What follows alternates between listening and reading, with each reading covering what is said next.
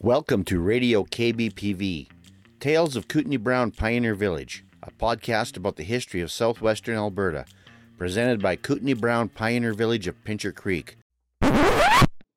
Hey, keep it down over there. I'm trying to read.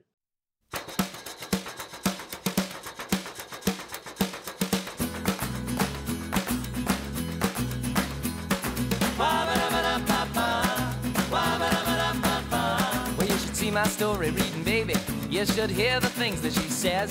She says, Hun, drop dead. I'd rather go to bed with Gabriel Garcia Marquez. Cuddle up with William S. Burroughs. Leave on the light for bell hooks. I've been flirting with Pierre Berton cause he's so smart in his books.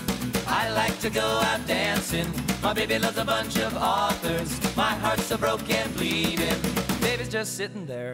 Doing some reading. Hello and welcome back to Kootenai Brown Now and a special edition of our podcast today. Uh, it's uh, coming up here on November 10th, so just the day before Remembrance Day. And uh, we have coming up uh, very quickly next week on November 20th the return of our authors event, which has been very, very successful over the years. This year it's our sixth annual. Last year we were fortunate enough to get nearly two dozen authors into Pioneer Place for the event. But uh, things are a little bit different this year, as you could probably remember uh, from the news. There's a bit of a epi- uh, pandemic going on, and so we have a. We want to still hold the event, but we have to make a few changes if we're going to do that. So, Pioneer Place is just a little too small to hold an event, and uh, we also won't have as many authors this year. Uh, many have regretfully uh, decided declined to attend this year, uh, pur- purposely due to uh, you know personal issues with the pandemic and such, and that's very fair. But we're going to go ahead with it, so I think it'll still be a very impressive turnout. We're going to actually hold it on the grounds down in the and Mildred Beer Exhibit Hall, which you probably remember as the old museum building, or where our uh, our military exhibit, our general store, and our some of our store exhibits are in uh, the village. So we're going to spread out through there, between there and our new cafe, and have tables. And because it's down in the village, we're going to go away from it being an evening event. And we'll hold it in the afternoon, Friday afternoon from 1 to 5. So hopefully you'll still be able to make it out and uh, meet some of your favorite authors. And uh, we'll still enter through Pioneer Place, but you'll walk down into the village to the to the main exhibit area where the uh, authors will be set up. And uh, we still hope to see you come out, pick up some signed copies, uh, and uh, introduce yourself and meet some of these people. And hopefully, we'll still be able to have some socially distanced fun here in uh, Pincher Creek and get yourself something to tide yourself over through the coming winter and whatever else uh, life decides to throw at us this year. So, in the meantime, we have a bit of audio from some of our uh, regular authors, and so this podcast is going to focus on uh, our authors speaking about their own works, just giving you some brief readings or stories, and uh, telling us what their uh, what their literary works and uh, a little bit about what drives them to do the things that they do. So, um, and those who I'm uh, missing, who I don't have audio for, I'll try to fill in the best I can in with other ways. So, we'll see you at the other end of this podcast. First up is Frances Riviere of Pincher Creek. Her two volume biography is uh, Washing at the Creek and Bittersweet Full Circles, where she tells about her memoir of living in along uh, Drywood Creek near the mountains and growing up, and um, her first years of her marriage after she was forced from her home by a mysterious illness, and the story of how she handled her loss, rose above her circumstances to raise five children, and still lived a happy and fulfilling life. And she also has a book of uh, poetry, and uh, I'm going to just turn it over to Frances. I'm going to read a little bit of my very last book that I wrote here, which is a book of short stories. I wrote this uh, book since I've been in the uh, in the lodge up at Crestview, and uh, it's uh, it's a book of short stories. What are you doing here? Uh, horses supplied comfortable sleeping quarters, gourmet meals, and wonderful vistas like none else in the world boasted the brochures. We dreamed of sleeping around camp, resting after long, rewarding scenic rides, waiting for the amiable cook to prepare a stunning meal, sitting around a campfire until we were pleasantly tired and ready for the warm sleeping bags, snuggled in rain-proof tents, be on the uh, maybe even on a bed of fragrant spruce boughs. We couldn't wait to meet the wonderful man. Where was the welcoming party? Why were the only humans in the clearing members of our own party? We were a, a group of amateur photographers, except for Darwin Wiggett, who was to show us the finer points of using cameras and tripods to photograph the breathtaking scenery, flora, and fauna of the Willmore Wilderness. Darwin Wiggett was from Leduc, Alberta. Jeanette Buckingham, her partner Hans Wiener from uh, Edmonton. My friend Edith Evans, a rancher from Fort Macleod, and myself, a rancher also. The Willmore Wilderness was located west of Edmonton on the Yellowhead Highway, uh, north of Jasper Park in central Alberta. Darwin was an experienced photographer who experienced several exploits with Dave Manser, the outfitter, in previous years. He spoke favorably of these experiences. Darwin was a wiry, young, outdoor young man, about 35, very friendly and easy to get acquainted with. The night before at his home, he showed us slides of the wonderful, awesome country north of Jasper Park.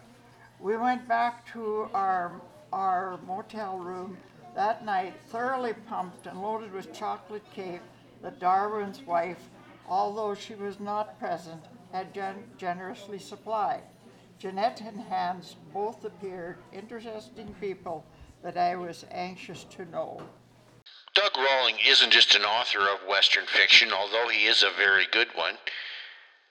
He's also a singer and songwriter. When you listen to his songs, it's clear that Doug has a gift for storytelling, which has brought him to his endeavor as, as the uh, author of Western fiction.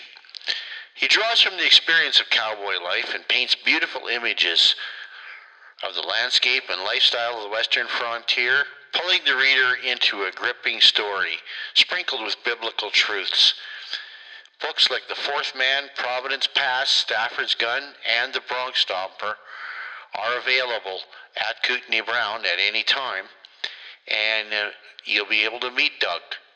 And now here's Doug talking about his work.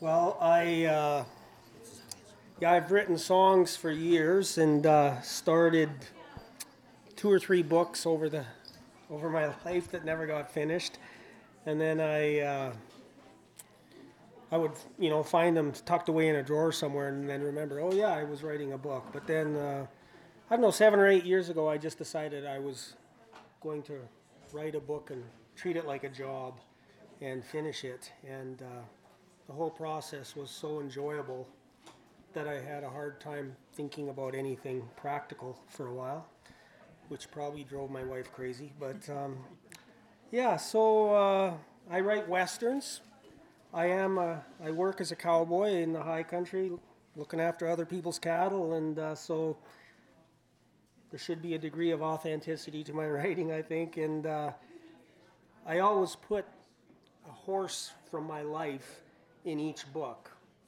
Um, I've had some wonderful horses over the years, so uh, not that it matters. I just make sure I stick one of those horses in in one of my books, and uh, yeah. So they're they're Western novels. They're not in each one standing on its own. It's not like they're in sequence or anything, but.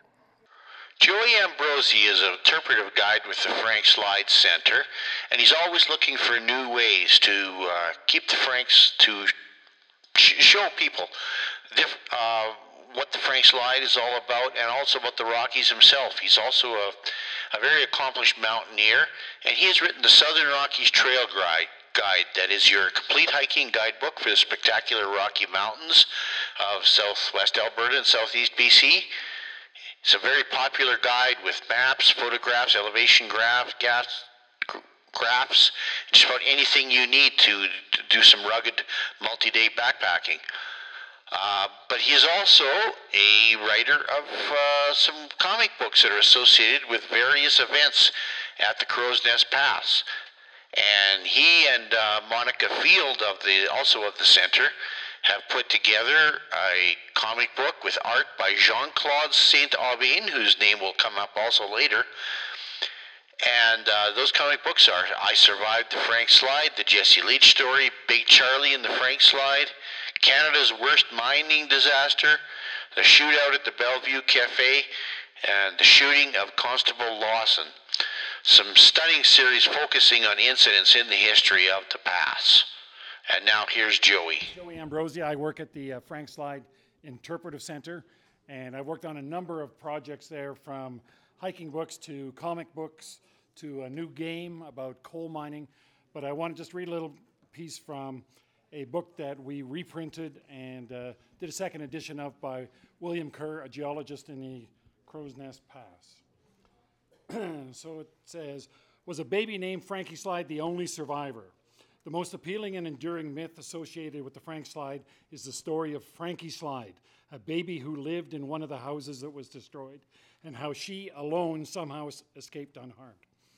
No one is quite sure who found her, how she was saved, or where she was found, but there's plenty of stories. It's been said that she was found on a rock, on a bale of hay, in her crib, in an attic, on a pile of debris, under the roof of a house, and in her dead mother's arms. Report, reports stated that this baby was the only survivor of the Frank slide. Local people did not know her name, and therefore she acquired the name Frankie Slide. The story was told and retold so many times it became a legend, and a song was written about her. The truth is that there were several very young girls, as well as older children, who survived the Frank slide. Many of the people who escaped from the row of cottages in the path of the rock slide were children, and their neighbors knew exactly who these children were. So if you want to know more about the Frank slide, we have an excellent book on that. One.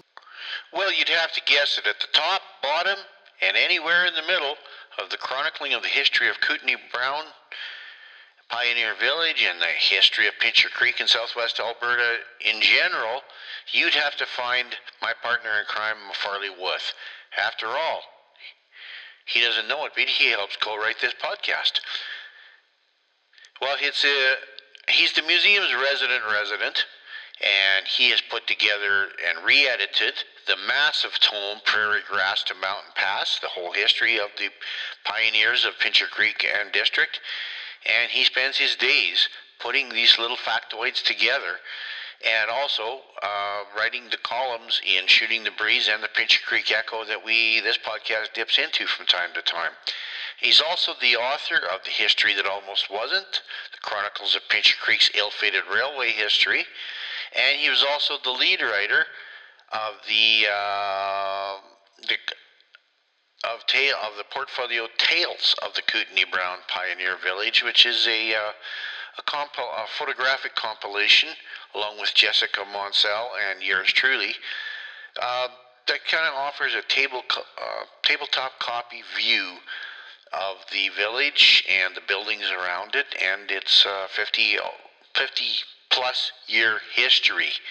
Okay, my name is Farley, and I work here at the uh, Kootenai Brown Pioneer Village.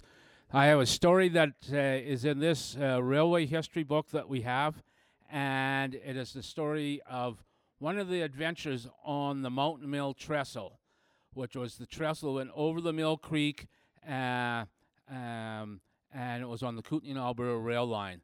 The line was finished in 1911 and 1912, and this is a true story that was told to me many years later by one of the seniors in the community.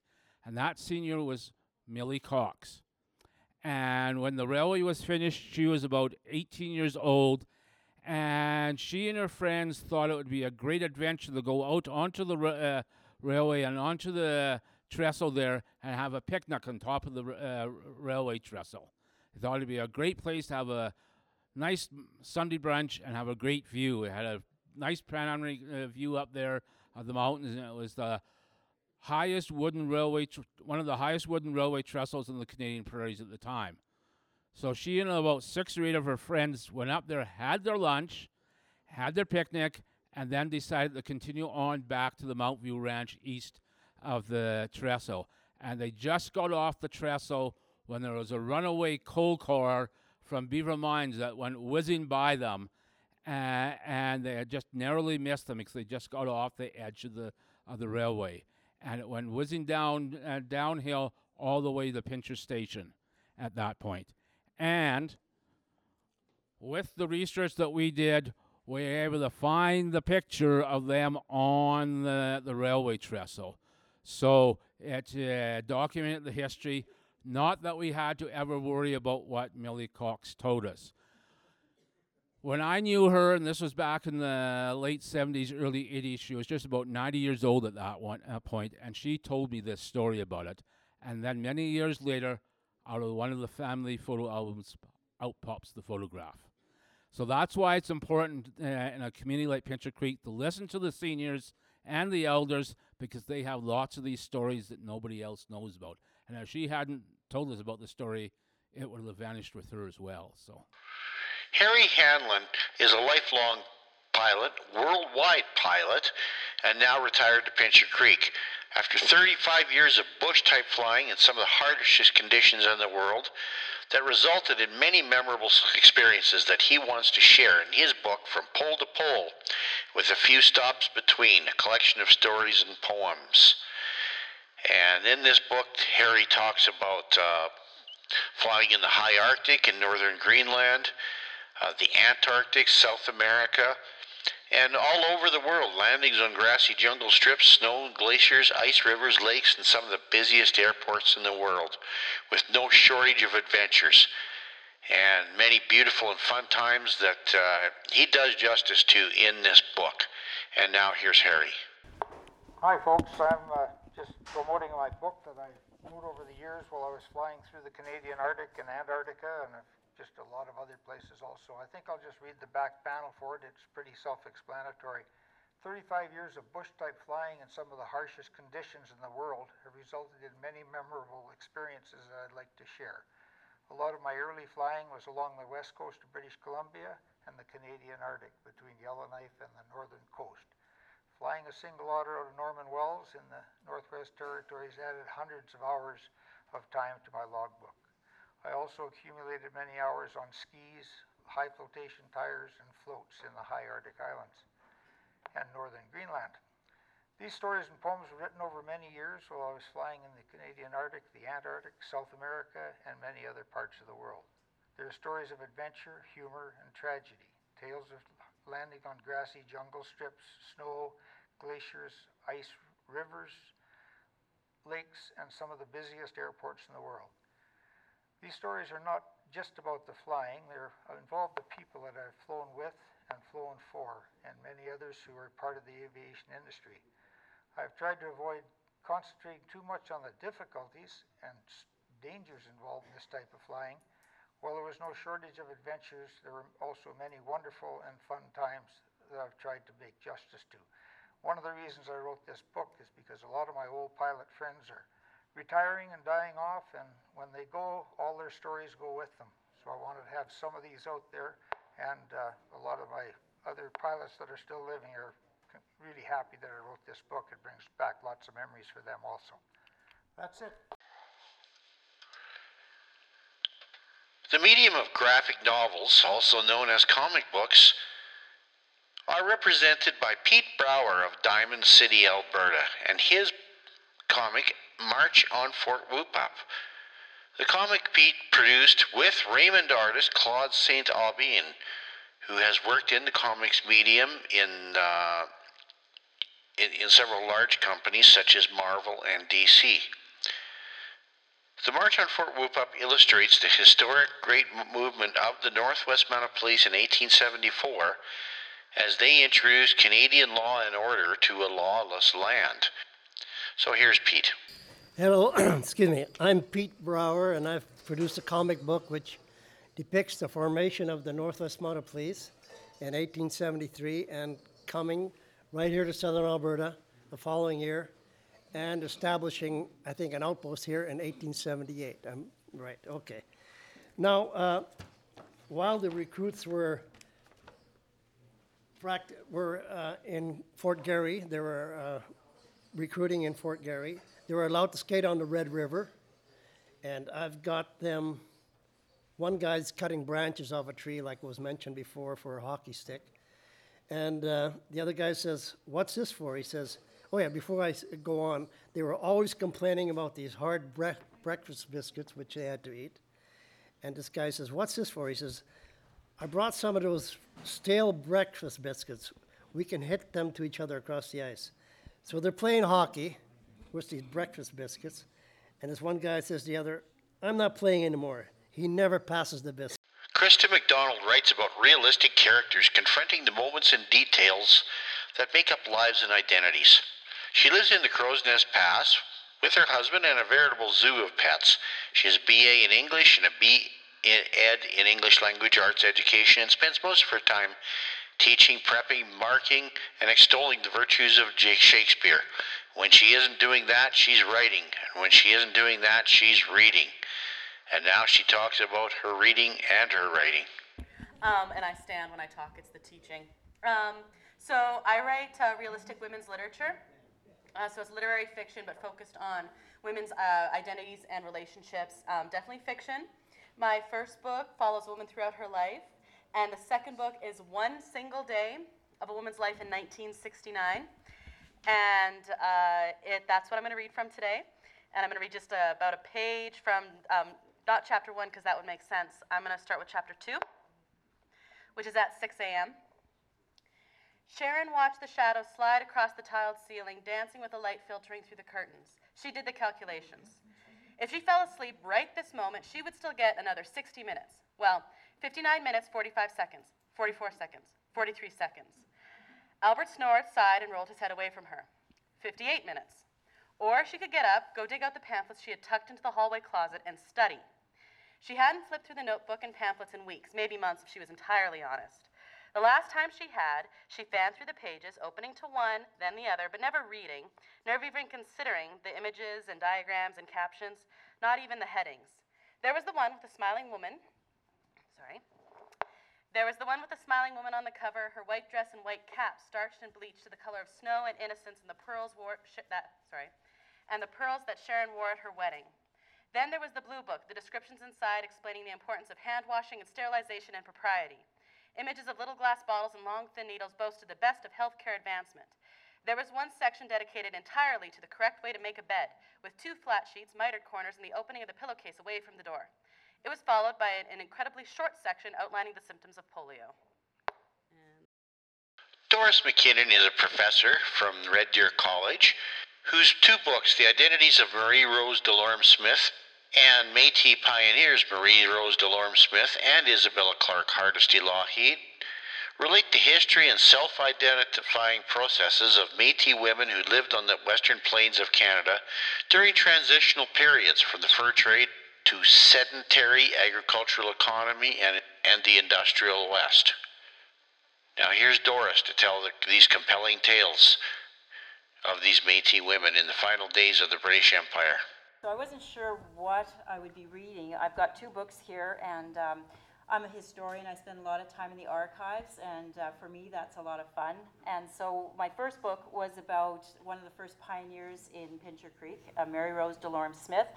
Some of you may know her as $50 Bride.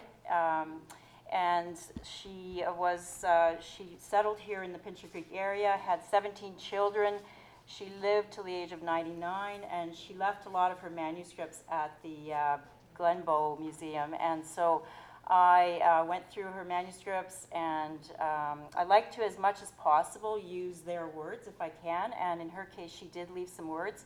And so I was curious, you know, as we all are, about arranged marriages in those days, and they weren't all that uncommon, but we didn't often get to know a lot about how these women felt about these arranged marriages during the fur trade. And so I'm just going to share a few of her own words about how she encountered uh, this husband on, on the trail. He was uh, 17 years older than her. Her mother uh, made this deal with, with uh, her to become his wife, um, with Charlie for, for Mary Rose to become his wife. And so this is, these are Mary Rose's own words. Uh, she says, in, in a stirring excerpt worth quoting in its entirety since it sheds light on the practice of arranged marriages in some Aboriginal societies, Mary Rose explained Charlie's, quote, proposal. And so these are her words. As we neared the house, the three of us hurried real fast, and then Charlie caught hold of me, saying something. I was so frightened I knew not what his words were, but just cried out, Yes, yes, let me go. Whereupon he kissed me and loosed his hold. I ran like a wild antelope trying to catch up with my sister and brother before they entered the house. I was still trembling with fear as we entered the door, for we girls were not allowed alone with men. Oh, say, mother, I cried, you know that white man. He grabbed me and began to talk, but first he kissed me. So ended my courting days. I, that's, that's. In Diamond in the Rough, Megan Simpson talks about her forebears, the Simpson family of men, who were guided hunters and outfitters, and had saw many things that most people would only dream about or have nightmares about. And Megan's book gives a glimpse of what it's like to see the changes from when outfitting was first taking shape and a nearly 50 year history of Canada's outfitting industry, which Megan has spent her entire life around. Her own hunting business, the Ram's Head Outfitters, saw her achieve her commercial helicopter license in 2008. And she also writes a lifestyle blog called My Gypsy Skies, where she talks about her own phenomenal life, although she's not yet 30 years old. Hello. so, um, this is the first book that I've ever wrote, and it is all short stories from my family's um, outfitting business. My grandfather, Dave Simpson, used to outfit down here by Waterton, and then he had three sons Frank, Flint, Stan, and a daughter, Cherokee, and Stan is my dad. This book also has trail recipes and poems from my grandma Carol, because she went out on the trail all the time cooking on the hunts, and all of that. So I was just going to read a little bit of this one story, and it's called Cougar with a Longbow, and it's just about a hunter that was on a cougar hunt with my grandfather and my dad. My heart was pounding and my legs ached as I climbed the last few steps to where Dave Simpson stood. The wind whipped at his shredded jacket, and blood ran down his face where branches had torn away at his ear. Sheba, the blue tick hound, strained at the leash and howled as a scent from the day old track eddied upward into the warming sun. Dave smiled and said, This cougar hunting sure is easy, isn't it? About that time, Stan and Flint, Dave's sons, and the other dog, a noisy black and tan named Zeke, had picked up a track among a, among a maze of mule deer hoofprints. As we caught up to the boys, Stan pointed out some bighorn sheep a mile above us on the skyline. The country was steep, and thick brush in the bottoms of the draws made the going very slow.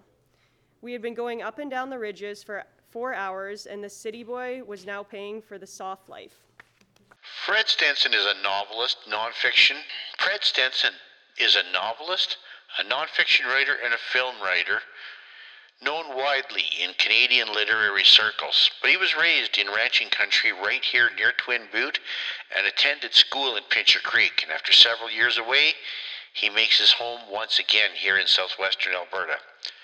Among his award winning and acclaimed novels are The Trade, Lightning, and The Great Karoo.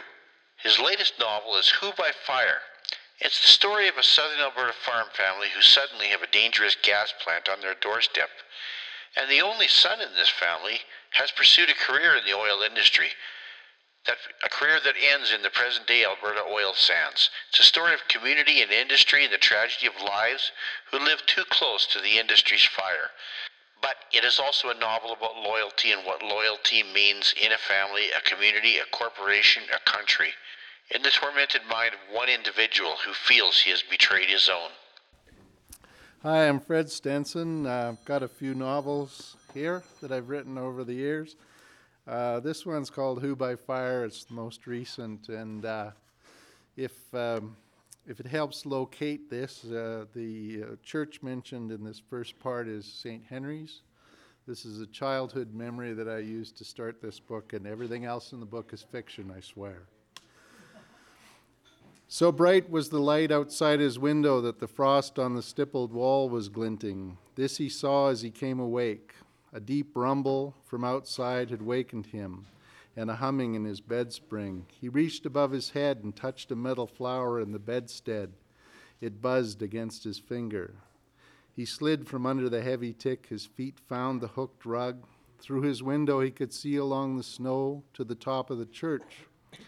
Church Hill, could see the cross on the steeple that his father's his mother's father had planted there on a windy day long ago. He wondered what could make a light at night brighter than a moon, and a sound that made a house shake. God, he supposed.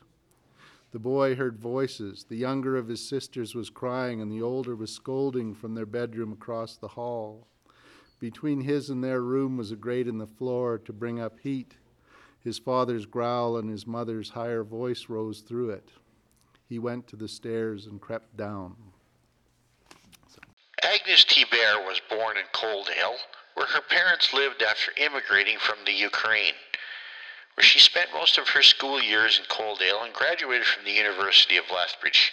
After an extensive teaching career, she has retired in 2000 and lives in the Lundbreck area near Pincher Creek, where he, where Agnes and her husband raised her family. Her, her first novel, Pathway Through Peril A Journey of Hope, is a fictionalized story of her parents' and her ancestors' life as Mennonites living in the fertile, prosperous part of Russia known as the Ukraine in the early 20th century, where an idyllic life of uh, of grain, abundant orchards, and steppes of waving grass was all changed with the beginning of World War I, followed by the Russian Revolution and Civil War, and finally immigration of the of the fictional Schroeder, Bolt, and Lentz families as they moved on to a foreign land. Uh, well, this book is uh, based on my parents' experiences uh, in Ukraine during during and after the First War and the Russian Revolution and the Civil War, and then their um, uh, immigration to Canada in after that period of time. It is fiction.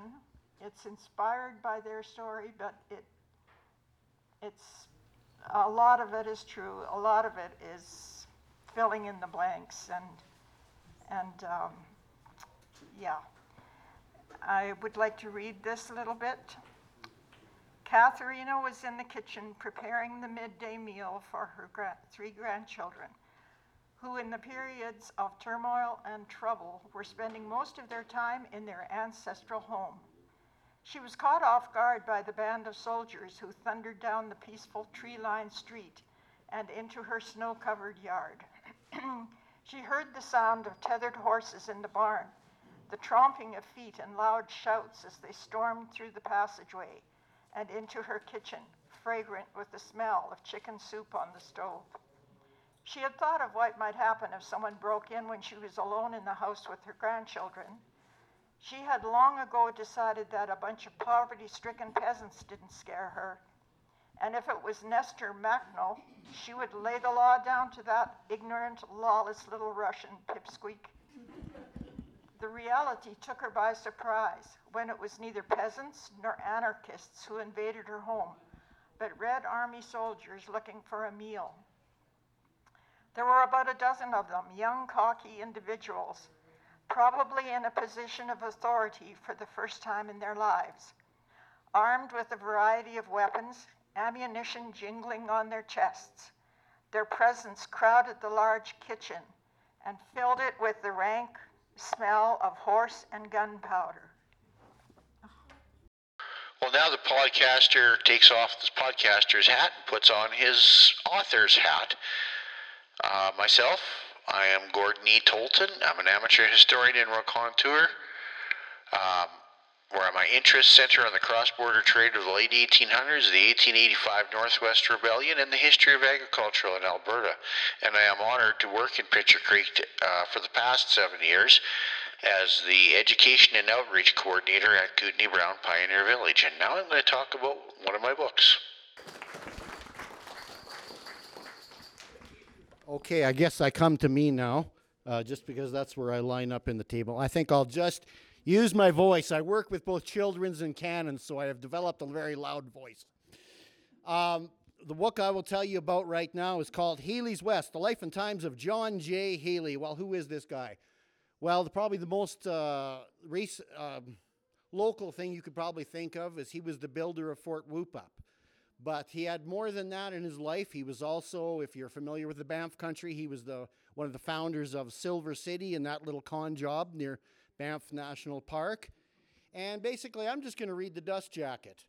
So, when John Healy pans for Idaho gold, descends the Missouri River, tames wild Alberta Mustangs, stares down Montana outlaws, equips Klondike prospectors, or promotes the untapped potential of Alaska, you can't help but admire this calculating bundle of Celtic dynamite, who saw borders as mere lines to cross, great distances as stepping stones, and empty prairies or icy oceans as just mere opportunities for exploration. You'll love him, you'll hate him, and you will awaken to a new understanding of an era both invigorating and brutal.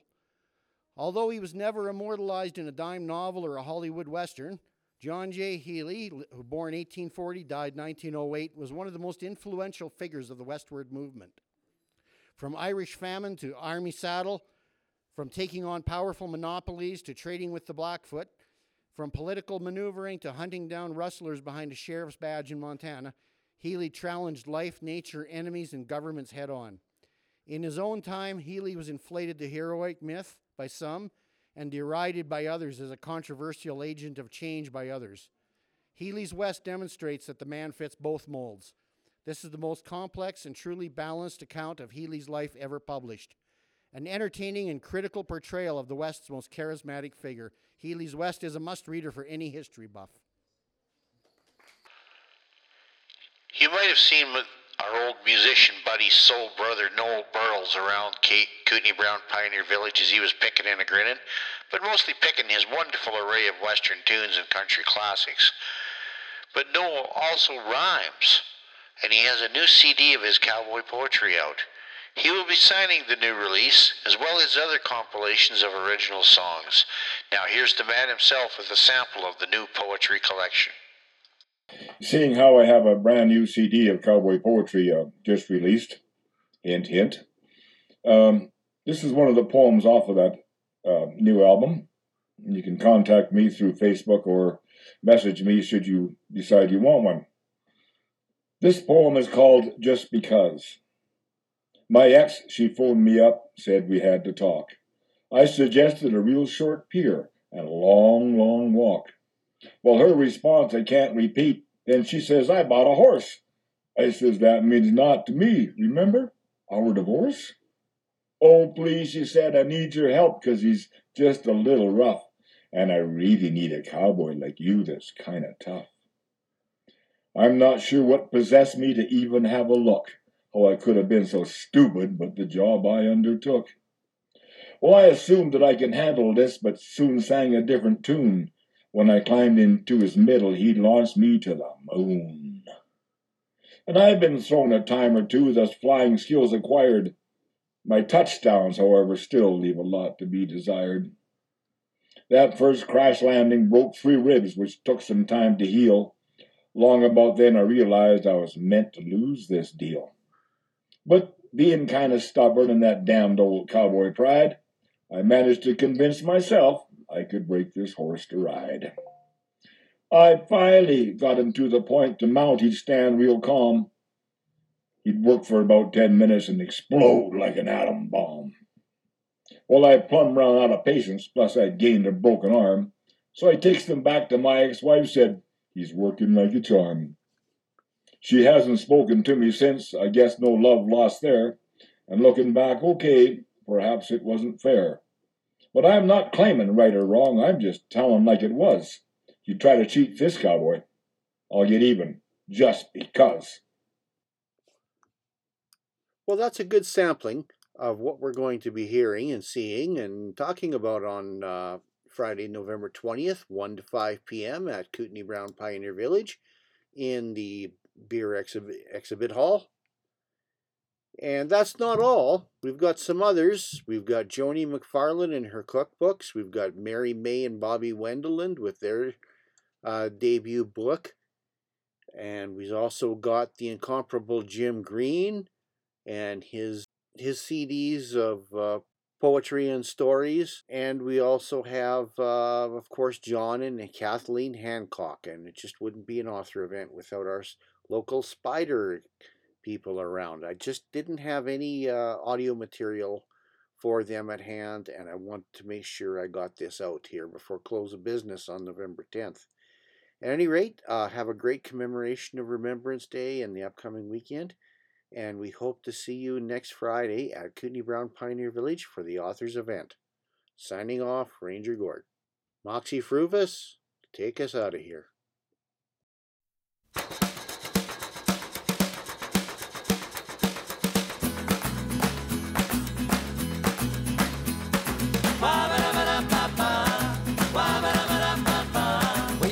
Story reading, baby.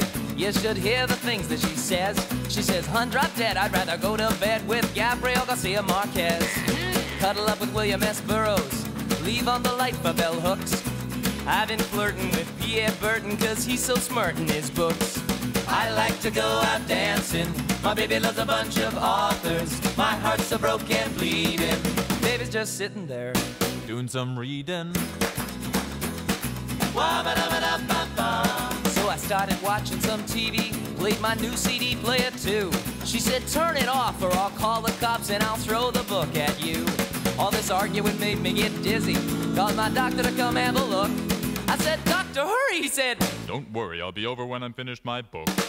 I like to go out dancing. My baby loves a bunch of authors. We've been living in hovels, spending all our money on brand new novels.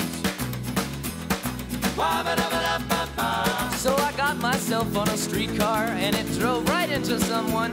You know, the driver said I was looking straight ahead, but he was reading the Toronto Sun. So, so my honey and me go to a counselor to help figure out what we need. She said, "Well, get your love growing." But before we get going, here's some books I'd like you to read. I like to go out dancing. My baby loves a bunch of authors. Lately we've had some friction. My baby's hooked on short works of fiction. So we split and went to a party. Some friends my girl said she knew. But what a sight, cause it's author's night and the place looks like a who's who. Now I'm pounding the ouzo. With Mario Puzo. Who's a funny fella? W.P. Kinsella. Who brought the cat? With Margaret Atwood. Who needs a shave? He's Robertson Davies. Hot dog started a food fight. Salmon mousse all over the scene. Spilled some dressing on Doris Lessing. These writer types are a scream. I like to go out dancing. My baby loves a bunch of authors. We'll be together for ages. Eating and sleeping and eating and sleeping and und sleeping und turning pages. Yeah!